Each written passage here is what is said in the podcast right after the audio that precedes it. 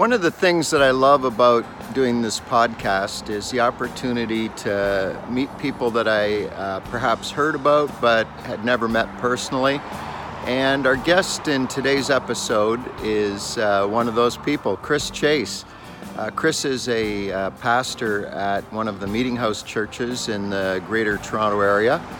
And I had the chance to sit down with Chris earlier this year in downtown Toronto at the Stone Church, and we had such a good conversation. This is actually going to be in two parts. In today's episode, we're going to just focus on getting to know some of Chris's background and his journey to faith, and what it was like as a boy growing up on the streets of Montreal. And then on the next episode, we're going to do a little bit deeper into cultural issues and theology and some things. But Chris is an amazing guy. I'm sure you're going to enjoy hearing what he has to say. So let's go to that interview right now. So if you're listening to Sidewalk Skyline and you're not watching it on YouTube, you should probably watch it on YouTube, because Chris Chase and I are sitting here between at least two ferns. Between two, beside one, between two. Yes, and Chris, we were just talking about the fact that we've known each other from afar, but never really had any kind of sit down, any kind of deep conversation. So that's what we're going to try to do today, and we'll see how deep we are, but maybe not. But by the end. Yeah, by the end, you'll discover just the depths of Chris Chase. The depths. Don't hurt yourself, Chris. I won't. Okay. Not again.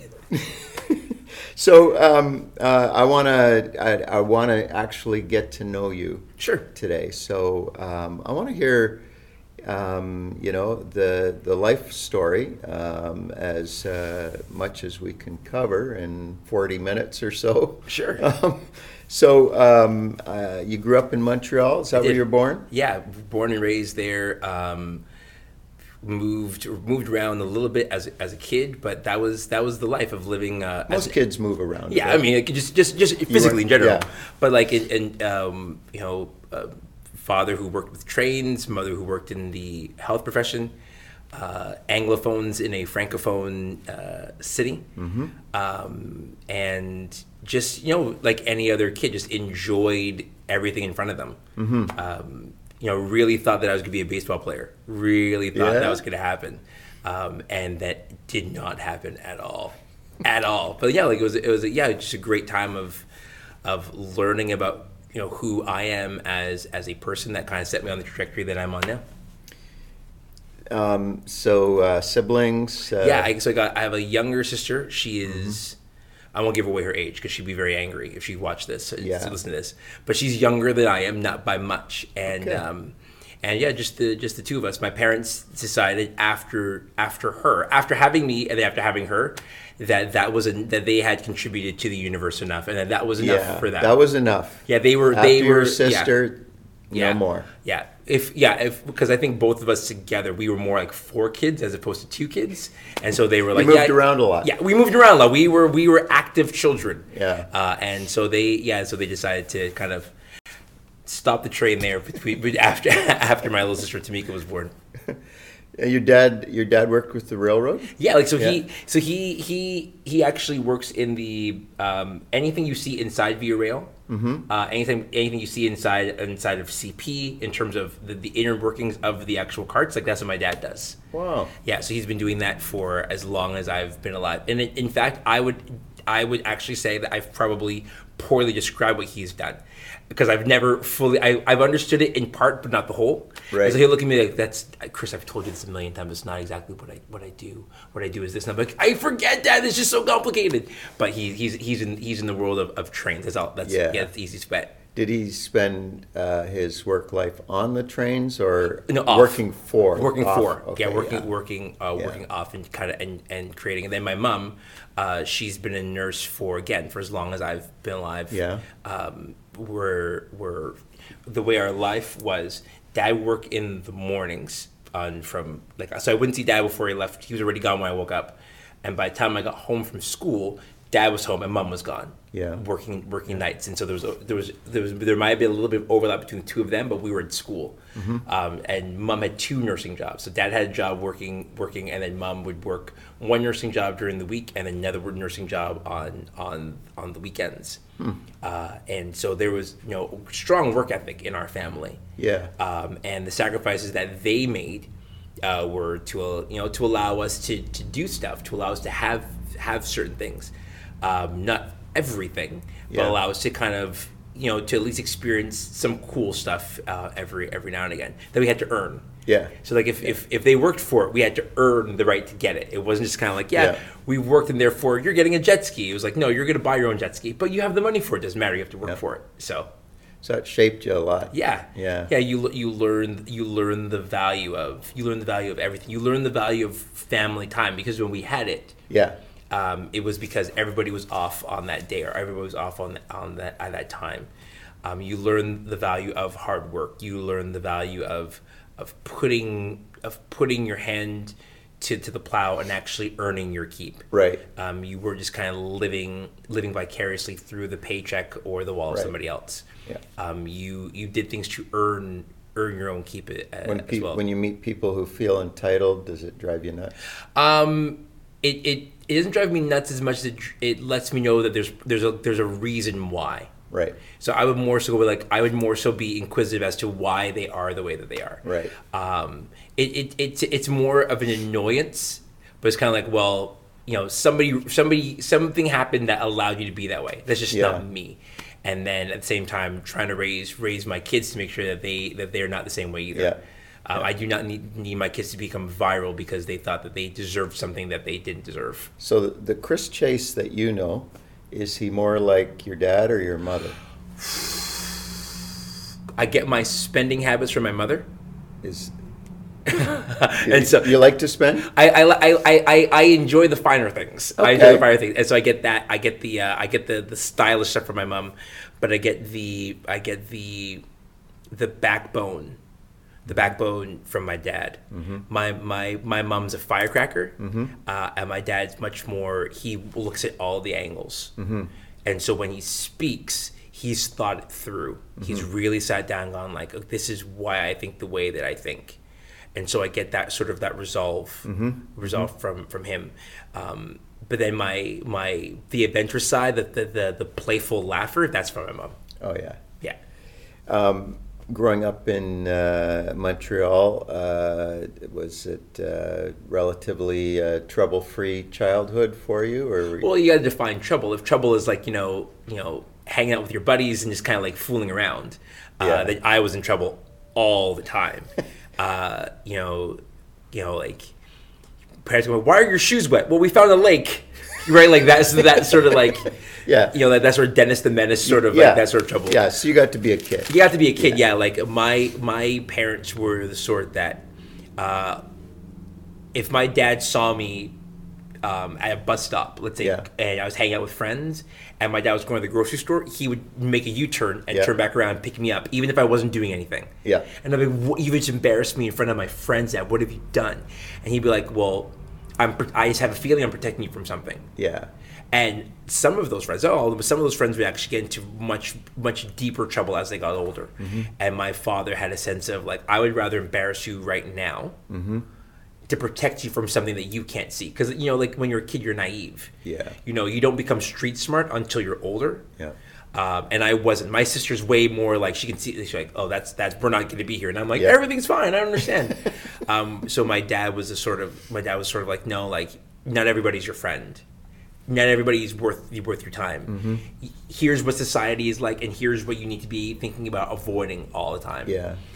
So the trouble I got into as a kid was more just the trouble that you got into as a kid. Yeah. Now, I would say this, a lot of the trouble that we got into as kids then, when I was growing up, you can't get in trouble for now. Like, mm-hmm. it's actually way more troublesome now to get in trouble the way we did. Because we, just a different day, different age, right? certain things where, like, if my kids came back home and told me, I'd be like, you're not leaving the house. And you're... Yeah. Was there a video where people just stay inside, right? Yeah. But at that day and age, it was just kind of like, you know, kids were kids, mm-hmm. and kind of learning the ins and outs of childhood. Did you guys go to church? Was faith in your home? With many West Indian families, mm-hmm. Many parents grew up going to church back right. home, whatever island they were from. Right, they grew up going to church. A lot decided when they migrated from wherever they were to Canada, mm-hmm. To go to church. My parents were not that sort. My father grew up Anglican. Mm-hmm. My mother grew up in a Pentecostal church. Mm-hmm. My mother attended a Pentecostal church in Montreal, actually. And didn't have the greatest of experiences, and mm-hmm. so that kind of frowned our family for a long time about church, because her right. experience was one that was negative, mm-hmm. And so Sundays were spent just kind of like at home. Yeah. Parents would cook, yeah. music would be playing, and mm-hmm. sometimes it would be gospel centric, other times it would be from the islands, mm-hmm. but faith was important. We knew faith. We knew who God was. We knew that there was a Jesus, but we weren't practicing that. We weren't yeah. attending an assembly of any sort on Sunday morning. We didn't have church clothes were reserved for weddings and funerals. They mm-hmm. weren't reserved for the actual Sunday morning experience. Right. So those early years at home when, family's cooking and you got the music on, what were some of the early music that kind of left an imprint on you? Oh, my goodness. Anything from The Temptations and The Four Tops and Stevie Wonder to the early 80s of Whitney Houston and Prince and Michael Jackson, yeah. To Muddy Waters and Chuck Berry, to artists from Barbados like Red Plastic Bag and this, which is an actual artist's name, and others. So it was a mixture of calypso and soca music, mm-hmm. a mixture of, my dad loved light rock favorites too, mm-hmm. so I would listen, Christopher Cross and Bread and bands that like people cheesiest white bread, that was stuff that we grew up with, yeah. Q92.5 was the radio station, so there was a plethora of music that we yeah. that we would listen to. From the only thing that wasn't in our house was rap music, but anything mm-hmm. like soul, Otis Redding, Bill Withers, yeah. that was sort of the upbringing of my. I'm missing a slew of other yeah. artists, but that was sort yeah. of the upbringing that I grew up with. Yeah. So, how did Jesus show up? When I was in grade 4, my great grandmother passed away. Now, growing up, we would go visit my aunt who took care of my great grandmother. Mm-hmm. By the time I kind of was able to understand what was going on, she was already too old to communicate. Mm. And so we would go and we would visit her, but it would be like, you're 8 years old and you're literally talking to somebody who's not responding. Mm-hmm. Mm-hmm. There's no connection. Yeah. But I remember being at her funeral, and again, I don't know this person. We don't have a connection. Right. But at the funeral, the song Great Is Thy Faithfulness started. Mm. And for some reason, I don't know why, I just began to weep. And again, I don't have any connection with this, my great-grandmother. Yeah. But I'm weeping, pardon for sin and peace that endureth. And I'm weeping. Yeah. And I can't understand why. And so my aunt... Grade 4. Yep, yeah, grade 4. Yeah. My Aunt Muriel, who affectionately we call Aunt Moo, M-U, not M-O-O. She'd be offended if it was the cow version. But she was like, she just began to talk to me about the Holy Spirit. Hmm. And again, you're 10 years old, all you know are cartoons and comic books and yeah. your love for the Expos and the Canadians. You don't, what's the Holy Spirit? Yeah. Oh, he's a who? Yeah. It's not even a what. But that was the beginning stages. And so the way Montreal set up, we lived on the western part of Montreal. My parents mm-hmm. would drive me to her house, and I would stay overnight Saturday nights, and we would go to church on Sunday mornings. We'd take the mm-hmm. city bus to church. Mm-hmm. I'd go back to her house, and then we would from there talk Mm-hmm. And my parents would pick me up on Sunday afternoons, and I would go home. Mm-hmm. And I did that and that was the beginning stages. So from like grade 4 to around grade 6, every weekend, I would hitch my life to her life, and she had no cable, she had no video games, and she made me memorize the Ten Commandments, yeah. memorize the Lord's Prayer, and all that sort of stuff. And there was no parks, like just the way it was. Like as we're not necessarily downtown, but we're yeah. in a, you know, we're closing that way, like that sort of like the urban center, like that's where mm-hmm. she lived. We lived in the suburbs. She lived in the urban mm-hmm. center. There's no mm-hmm. parks. There's no place to walk around and ride a bike. But that was the formation of where I learned who Jesus was from mm-hmm. from my aunt. Mm. What did you learn about belonging to a city, or the life in the city? Growing up in Montreal, like everybody's got their rabbit trail, you know, their groove, that this is how I circuit the city. What was it like for you? So it changed, right? Like from when you were in grade 4, you're taught that everything's dangerous. Don't touch strangers. Don't go here. Don't go there. Don't look at that person in the eye. Don't pick that up. Don't, you know, and you know, like I'm gonna like pick up a stick and like eat it, like that sort of thing. But like everything's dangerous. And you know, my Aunt Muriel, she didn't have any kids, so I became like a surrogate son for her. Mm-hmm. So there was like very, very overprotective. Mm-hmm. Later on, because I stopped going to church for a while and then started back up when I was in grade 9. Same church downtown Montreal, Evangel Pentecostal Church. Yeah. But then I started being able to navigate the city a bit more on my own. I would take the city bus to church and mm-hmm. things like that. Mm-hmm. And then the city became like an extension of your arm. So you knew where to get the best slice. Yep. You knew where to get you knew where the discount was for the movies. Yep. You knew how to get the fastest way to get to Old Montreal. You knew where to see the best sunset. You knew the best restaurants. You knew that mm-hmm. Three Migos across the street from the church, down the road, had the best tacos and the best guacamole on these days at this time. Yeah. The best place to get Chinese food was here. Like, so it became like downtown became home for me. So I would spend an hour and a half on the city bus from the suburbs to mm-hmm. go downtown, and I would spend all day down with my friends. Yeah. Just because like there was so much life there. You learned, you know, like every language, every nationality, English and French, and then everything in between was downtown. Yes. And so we would spend countless hours just in the summertime, especially just walking up and down St. Catherine Street, to Maisonneuve, and just getting to know the city, I loved it then. It's so sad now, because now I go back down there and I feel like a tourist.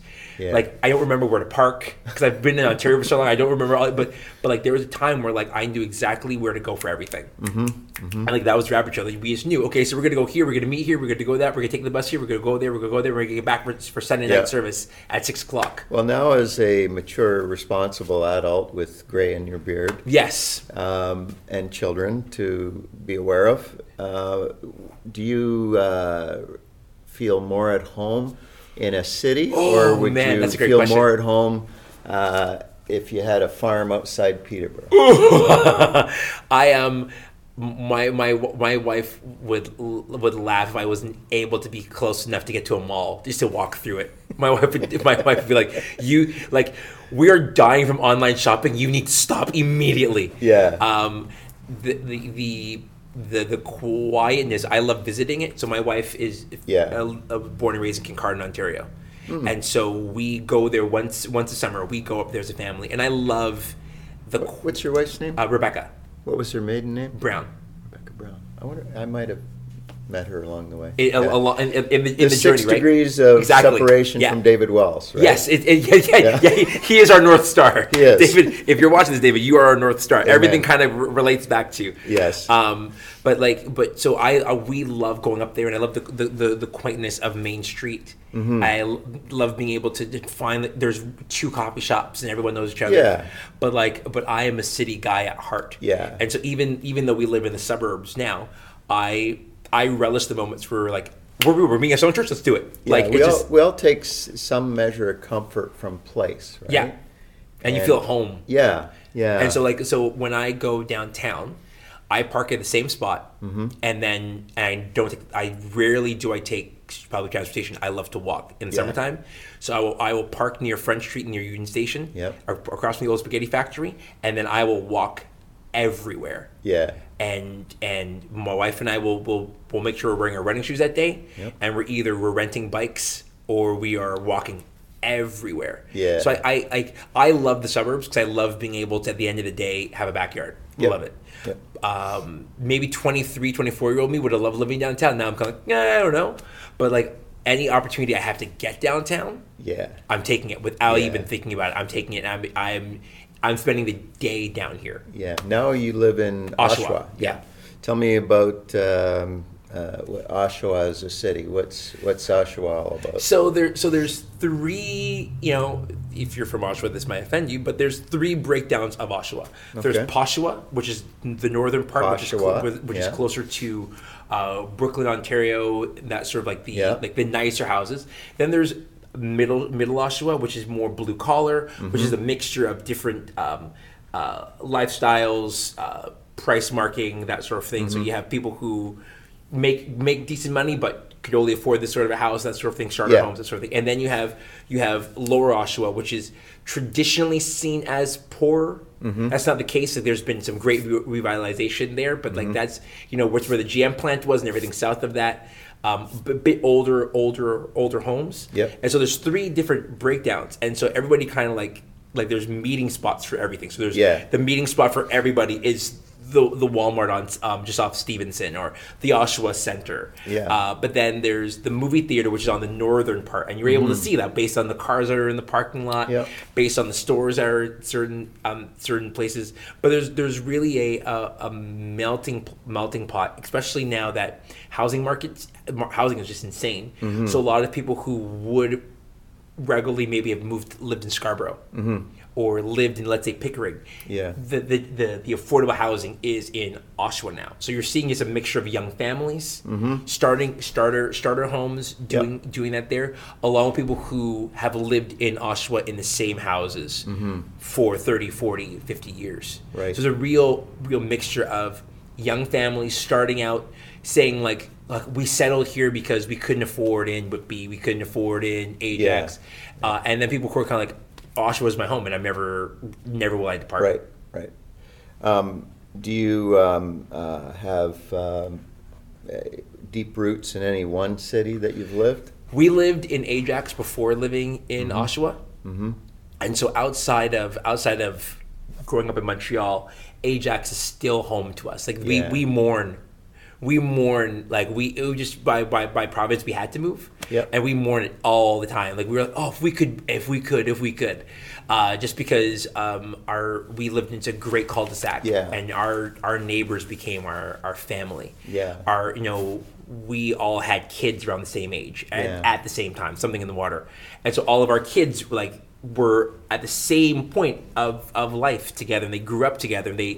And this like everything from the stores to the parks to the gym to everything was all in this great little town. That's interesting because I think for every one of us there is a sense of who we are that comes out of place. Yeah, and the comfort of a place, the challenge or the excitement of a place, the things that that are tied to that place, including our relationships, and but then there's also we live in a tumultuous world where a lot of people are moving around a lot, and some people have no choice, and they're exiled, they're estranged, they're a newcomer to a new place. Go back to Annie Mouffe for a minute. She was the one that really was like a spiritual mother that brought spiritual birth to you, right? Yeah. And so was it her? Did she lead you to Jesus, and then you made up your mind, or did that come out of church, or no? Was that just kind of a? So I stopped going to church in like grade 6 or grade 7. I was kind of like, what am I giving my weekends for? This is insane. And so I just decided to stay home and yeah, I'm sure that broke her heart in because I think there was like you're becoming a man at 13 years old, right? And yeah, you get that one strain of hair on your upper lip. You're like, I'm a man, and so I stopped going. And then in grade 9, I remember distinctly, I just I went to a really dark place. Now, I think I would say this with hyperbole. We would maybe have described that as a depression. Back then, it was kind of like, why are you being sad? Yeah. Or what's wrong with you? Yeah. Right? Snap out of it. Yeah. Well, maybe that's how churches are right now. But at that point, it was whatever, what's wrong with you, just deal with it. Yeah. And I went to a private Christian school. Mm-hmm. I got into enough trouble that my parents said, you need to be under the discipline of private school. How about that? For that trouble question? I got into enough trouble as a kid that my parents were like, you need to go to a private school and not to a public school. Yeah. And I remember, I can't remember if it was a teacher or if it was another student, a peer, who was like, dude, you need Jesus. You need Jesus. And so I remember finding my way back to church. Yeah. And being involved in the youth group, and my youth pastor, who's David Mills, who's still a great mentor and friend of mine to this day. He was a youth leader, youth pastor at the time, and him kind of walking me through the idea of faith and stuff. And I remember there was a youth retreat, and I didn't want to go on it because I thought youth retreats were dumb, not knowing that half of my life would be leading youth retreats, dealing with students who think they're dumb. Take that for irony. But I didn't go. And all my friends came back. They were all jazzed. They were all like, well, we did this, blah, blah, blah. And I'm like, why am I missing something? And so I gave my heart to Jesus in my bedroom. The Sunday before, Teen Challenge came to our church. And one of the young men shared with me out of Book of First Peter. You need to know that around the world there are young men going through the exact same sort of suffering as you. And for some reason that just stuck with me. Just stuck with me. And I remember I got home. There's no music, no Just As I Am, no pastor kind of inviting. I just knelt down at my bedside and said, Jesus, if you're real, here's my life. And whatever you want from me, here, take away all these sins, take away all this brokenness. Yeah. Enter the holy presence. Yeah, it just and there was no.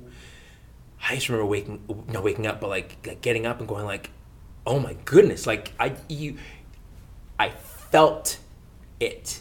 Yeah. I don't know how else to describe it to you, but I felt it. I felt like this is real, and there's been ebbs and flows ever since. But I often come back to that moment. In February of 1995, where everything became real. Wow. So where did it take you in terms of post-secondary and education, and then finding? Again, we're back to this theme of finding place, right? Right. Yeah. The time for Michael, cue up the Michael W. Smith place in this world right now. But how did... His voice is so nasally. It is. Anyhow, sorry. Yep. Thank you. Thank you, Michael, for your contribution to Christendom. Yes. So tell us about finding your place in this world. So nice. Womp womp. So... It's going to be stuck in your head all day. Every day, all day now. I'm like, oh, I'm just I'm going to be standing in line at Chick-fil-A later on. Looking for a reason. Oh, Kevin. I apologize. No, you don't. You don't apologize at all. You're not sorry about that at all. You want everybody to be singing that song afterwards. Yeah. Looking it up. Sales on iTunes have spiked with the song of Michael W. Smith. Wow. Go West, young man. After getting saved and attending youth group, The next thing was going to youth camp. I didn't know anything about youth camp. What is this? And we couldn't afford that. We were well off, but that's one of those extra things. Yeah. Right. Yeah. And Dave, our youth pastor, Dave Mills, he was so vital in making sure that those things happened for me. And I think it was my second or third youth camp. I remember standing for prayer, and literally sensing the Lord the Lord's call in my life for ministry. Yeah. Now, I think me now, if I was helping or mentoring me then, mm-hmm. I would advise me to not become Joseph to his brothers, because I was like, I'm called to ministry. And I probably annoyed everyone around me. You got a flashy coat. Oh man, like yeah. look at what Daddy God bought me. Look at this. It's called a calling. And I would advise just serve, just be mm-hmm. quiet and serve and let it grow. Yeah. But long story short, I went to college, John Abbott College in Montreal. My parents, they're like, hey, that's beautiful. You love Jesus. You need to college. Mm-hmm. Like, you need to go to college, you're going to university, you're yeah. going to this, you're going to that. And I did 2 years of a program, and in my second year, I almost flunked out. Mm. And I remember explaining to my parents, they were so upset, they're like, just leave my marks. I'm like, I'm not supposed to do this. Mm. Like, I know you have this idea for what my life should be, but that's not what I. Yeah. And my parents were like, okay. Yeah. I remember sitting with my parents, my mom especially, like we have our upstairs bathroom. Mm-hmm. She's sitting along the edge of the bathtub. I'm sitting on the sink, and just kind of sharing with her like this. And she's like, "Okay, if this is what you're supposed to do, then we'll figure it out." Yeah, they knew when to get behind. Yeah, you. They're like, "Okay, here's the deal. If you finish, you get your marks back up, and you finish, you graduate from college, mm-hmm. you get your diploma, and then we'll figure out a way to fund. So what did you do a diploma in? Liberal arts. Liberal arts. Yeah. That was the easiest thing. That was like if I did social sciences, I would have had to do math and science. Liberal arts allowed me to do reading and learn about philosophy and anthropology and be like super fancy and have like lattes at 21 years old, and that was really cool. Yeah.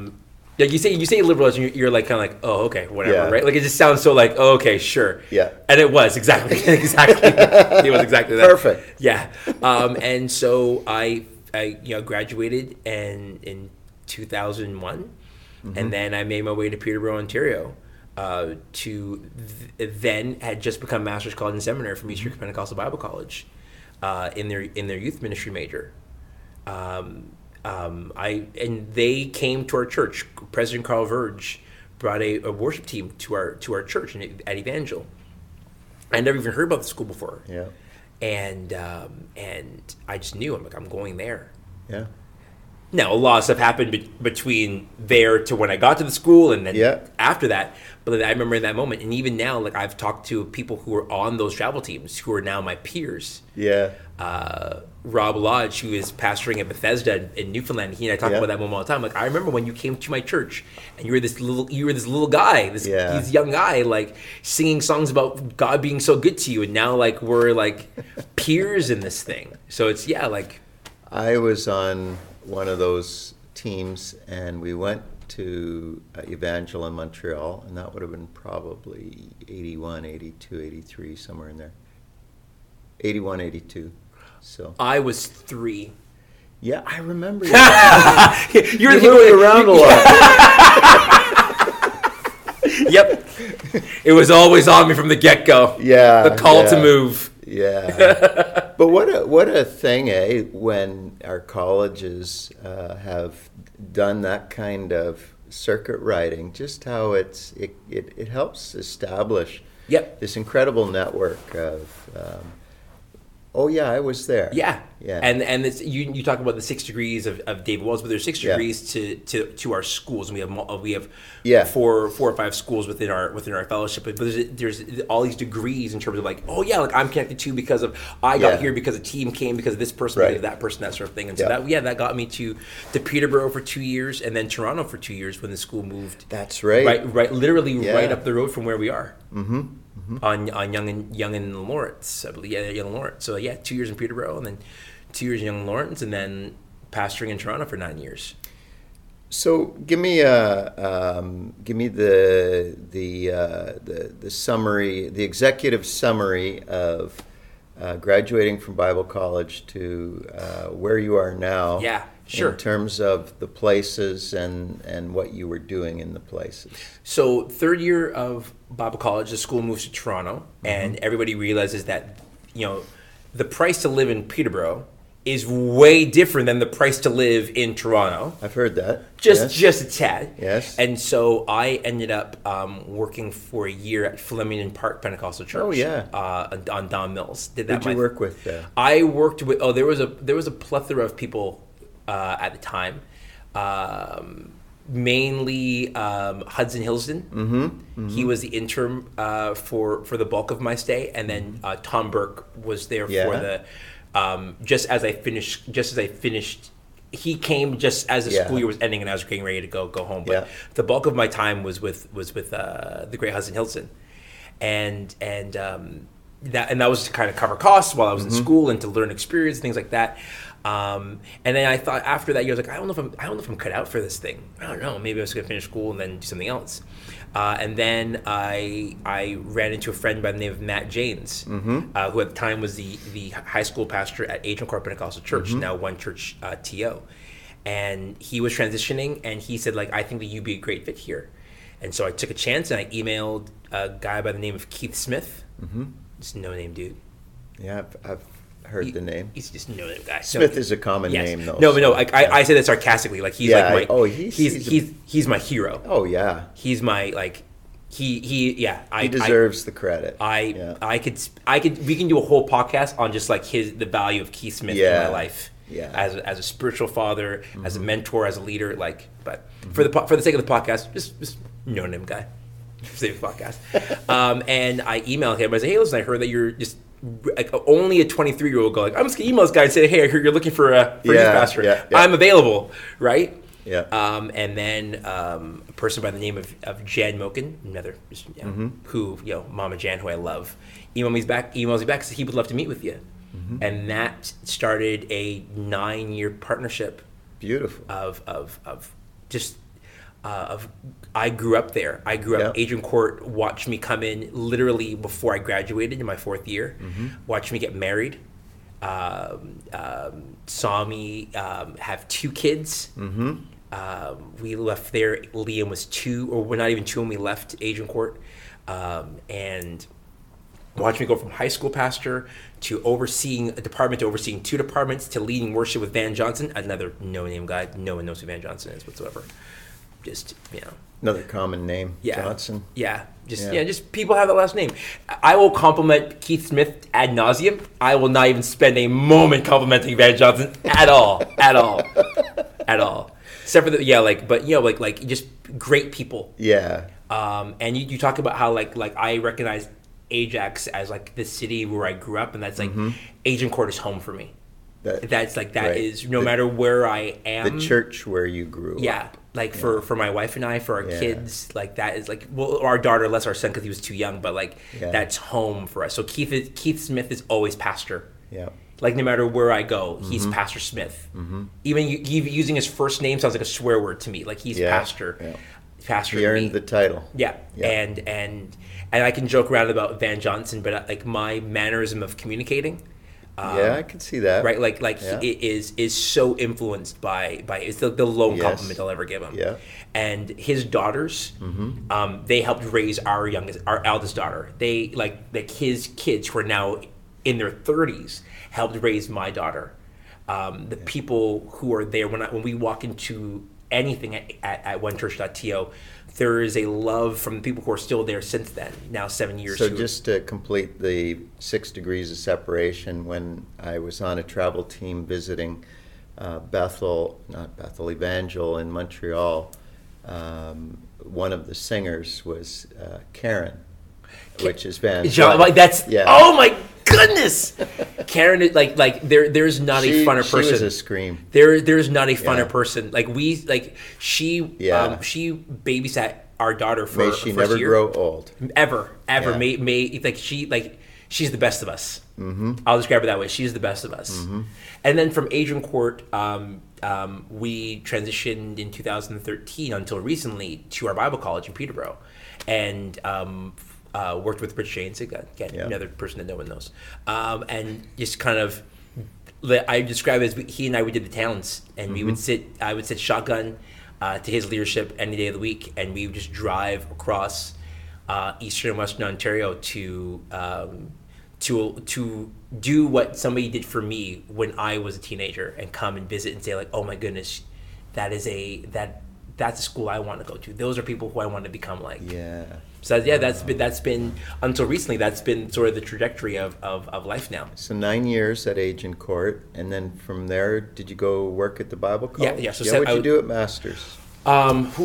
I felt like I was a jack of all trades, really. Mm-hmm. Like I felt like I was a Swiss Army knife. Mm-hmm. So I started as director of recruiting, a director of the first year facilitator, so mm-hmm. Overseeing things like orientation and boot camp, kind of helping get students acclimatized to campus life, and then working with our urban center churches. So any church, literally Toronto, Ottawa, Montreal, Windsor, London, like all of our major cities. Mm-hmm. From there, I transitioned to campus pastor, and while still kind of doing a lot of retreats and camps and kind of helping spread the word out there from a recruiting standpoint.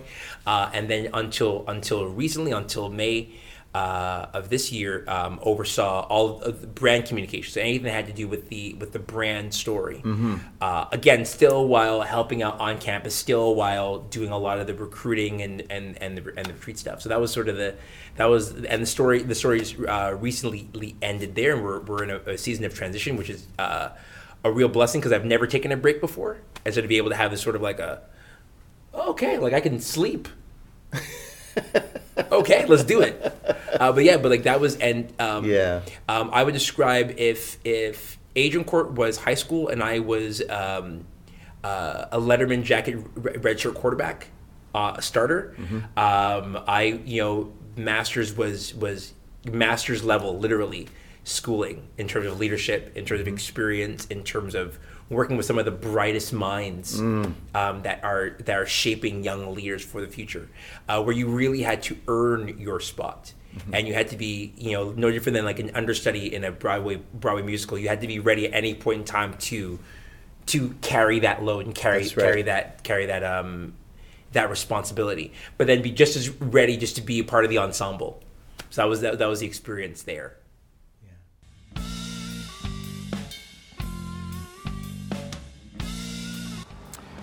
Hey, be sure to subscribe to Sidewalk Skyline Podcast and catch part 2 with Chris Chase. That's going to be coming out on December 1st. And can you believe it? We're already towards the end of the year. Our last episode will be on December 15th, wrapping up season 1. And then we're coming back in 2021 with season 2.